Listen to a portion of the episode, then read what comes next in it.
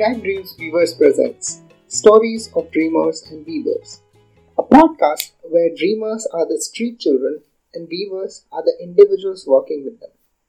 It is a place where you find stories about child centric practices, child rights, and a peek into the street situations around the world. I'm your host Sagar, and here with me today is a person who always try to understand the psychological needs of street connected children through their actions. Muhammad Asif. Hello Asif. Hi everyone.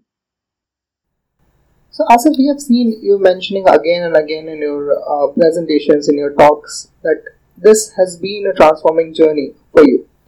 So we would love to know, like, what has changed since you started your journey with Street Connected Children. जैसे India में हम देखेंगे तो बहुत सारे बच्चे ऐसे हैं जो स्ट्रीट पे आपको देखने के लिए मिलेंगे। और जो मेरा शहर है, क्योंकि शहर भी मेट्रोपॉलिटन तो नहीं है, बहुत छोटा सा ही शहर कहेंगे आप इसमें भी बच्चे हैं, लेकिन काफ़ी तादाद में बच्चे हैं जो स्ट्रीट पे हमें देखने के लिए मिलते हैं।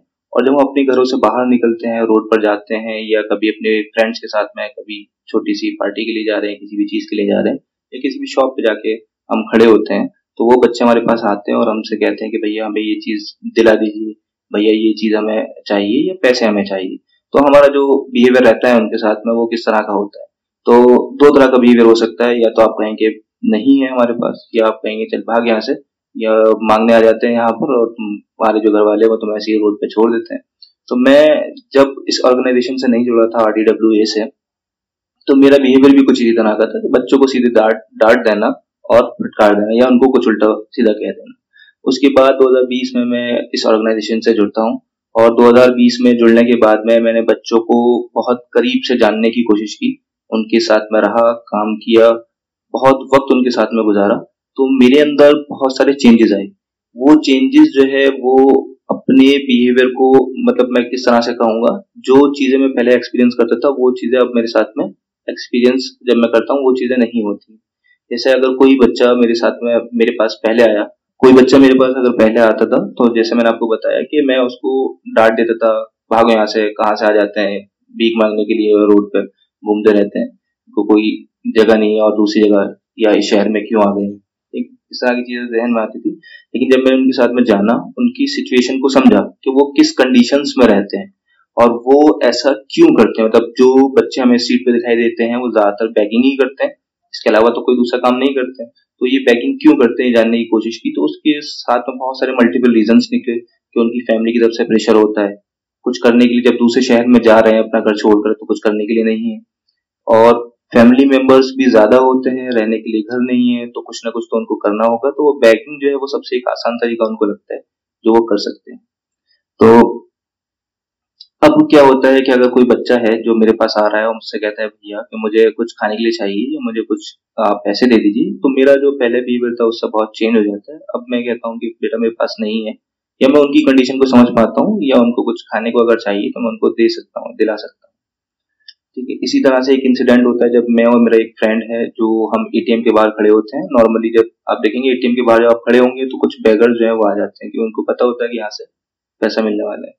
ठीक है? तो वो एक बच्चा है जो छोटा सा, जो मुझे बाई फेस जानता था तो वो आता है वहाँ पर मेरे फ्रेंड्स हैं। मुझे नहीं दिखता है वो, मेरे फ्रेंड्स आके बोलता है कि भैया मुझे पैसे चाहिए। तो वो उसको डांटता है, भागो यहाँ से, कोई पैसा नहीं है। जब मैं पीछे पलट के देखता हूँ कि कौन बच्चा है तो वो जैसे ही मेरी तरफ़ देखता है, मेरी शक्ल देखता है तो वो पहचान जाता है कि ये तो भैया है, वहाँ से जाने लगता है। तो उस बच्चे के साथ में भी एक और बच्चा था, वो पूछ रहा है कि तुम यहाँ से जा क्यों मतलब दोबारा से क्यों नहीं बोल रहे, पैसे चाहिए, इस तरह से क्यों जाते तो वो बताता है कि भैया है यहाँ पर। तो मतलब वो इतनी जब हम उनसे जुड़ जाते हैं तो वो एक उनके बिहेवियर में भी एक चेंज आता है कि वो मुझे देखने के बाद में उस बैगिंग को जो है रोक देता है। मतलब वो फिर पैसे नहीं माँगता है। इसी तरह से जब हम हमारे साथ में या आपके साथ में बहुत सारे एक्सपीरियंसेस हुए होंगे, और एक और एक्सपीरियंस मैं शेयर करता हूँ। जैसे बच्चे जो है नॉर्मली आते हैं, हमसे कहते हैं भैया, मुझे खाने के लिए चाहिए। तो एक बच्चा था जिसके साथ में मैं कुछ वक्त गुजार रहा था। मतलब उसको समझने की कोशिश कर रहा था क्या रहता है, उसका डेली का रूटीन क्या रहता है। तो उस टाइम पे उसको, क्योंकि हम बच्चों को पढ़ाती भी थे ऑर्गेनाइजेशन में तो वो बच्चा जो पढ़ने में थोड़ा सा उस दिन उसको ध्यान नहीं लग रहा था। मतलब पढ़ने में उसको ध्यान नहीं था। तो वो, मैंने पूछा क्या वजह है? तुम पढ़ क्यों नहीं रहे हो? तो उसने बताया कि उसको कुछ टॉकन्स मिलते हैं फ़ूड के टॉकन देखते हैं, कुछ होटल होते हैं जो टॉकन दे देते हैं खाने की जगह पे कुछ टोकन दे देते हैं और उन टोकन के बदले में भी उनको खाना मिलता है। तो आप बच्चों को डायरेक्ट पैसे ना देकर के वो टोकन होटल से खरीद सकते हैं और वो बच्चों को दे सकते हैं। तो वो बच्चे वो टोकन दे के खाना खा सकते हैं। तो वो टोकन जो था उसके पास से खो चुका था, जिसकी वजह से वो अब वहाँ होटल में जाके खाना नहीं खा सकता था, जहाँ से उसको मिलता है। तो उसने बताया कि ऐसे ऐसे मैंने खाना नहीं खाया, दोपहर हो चुकी थी, तकरीबन चार बज रहे थे। तो इसीलिए वो थोड़ा डल महसूस कर रहा था। तो मैंने कहा, ठीक है, चलो चलते हैं, कुछ खाते हैं। और मैंने उससे बोला कि, मैंने भी कुछ नहीं खाया है। तो दोनों साथ में मिलकर खाएँगे, ठीक है? तो वो कहता है, नहीं भैया, मुझे नहीं खाना। मैंने चलो, चलना है ना। मुझे भी तो भूख लगी मुझे भी तो खाना है। मैं भी भूखा हूँ। चलो, चलते हैं दोनों साथ में। तो हम जाते हैं, वहाँ हम बैठते हैं और एक जगह पहुँचते हैं, वहाँ पर जाकर खाना शुरू कर देते हैं। जैसे ही खाना खत्म होता है खाना खत्म होने के बाद पे करने की बारी आती है। तो वो बच्चा उठता है और अपने पॉकेट में से कुछ पैसे निकालता है जो कि कॉइन के फॉर्म में होते हैं। कॉइन्स होते हैं निकालता है, पूरा हाथ उसका भरा होता है कॉइन से कि भैया मैं दे रहा हूँ। तो मैं उसको रोकता हूँ कि नहीं नहीं तो मैं नहीं देना, मैं दे रहा हूँ। तो वो जिद करने लगता है, नहीं भैया, मैं दूँगा। और आप मत दीजिए, मैं देता हूँ, क्योंकि आपने बोला था कि आपको भूख लगी तो इसीलिए मैं आपके साथ में आया था, वरना मुझे नहीं आ रहा था। मैंने कहा, ठीक है, कोई बात नहीं है। फ़िलहाल अभी हम क्या करते हैं, मैं पे कर देता हूँ, अगली बार नेक्स्ट टाइम तुम पे कर देना। तो ये एक इंसिडेंट होता है तो ये बहुत ब्यूटीफुल इंसिडेंट था मेरे साथ में, जो हुआ, जिससे मैंने ये समझा कि बच्चे जब आप उनको समझने लगते हैं तो ऐसा नहीं है वो सिर्फ़ आपको एक ही तरीके से आपके पास आएँगे। क्योंकि हम अभी उनको नहीं समझते हैं तो हम, हमें लगता है कि वो हमारे पास सिर्फ़ पैसों के लिए आ रहे हैं या खाने के लिए आ रहे हैं। जब उनको आप कुछ समय देते हैं, टाइम देते हैं तो वो आपको फिर पैसे और खाने के लिए नहीं आएँगे, बल्कि आपके साथ में बहुत सारे मोमेंट्स होते हैं, जो आपके साथ में शेयर करने के लिए आएँगे।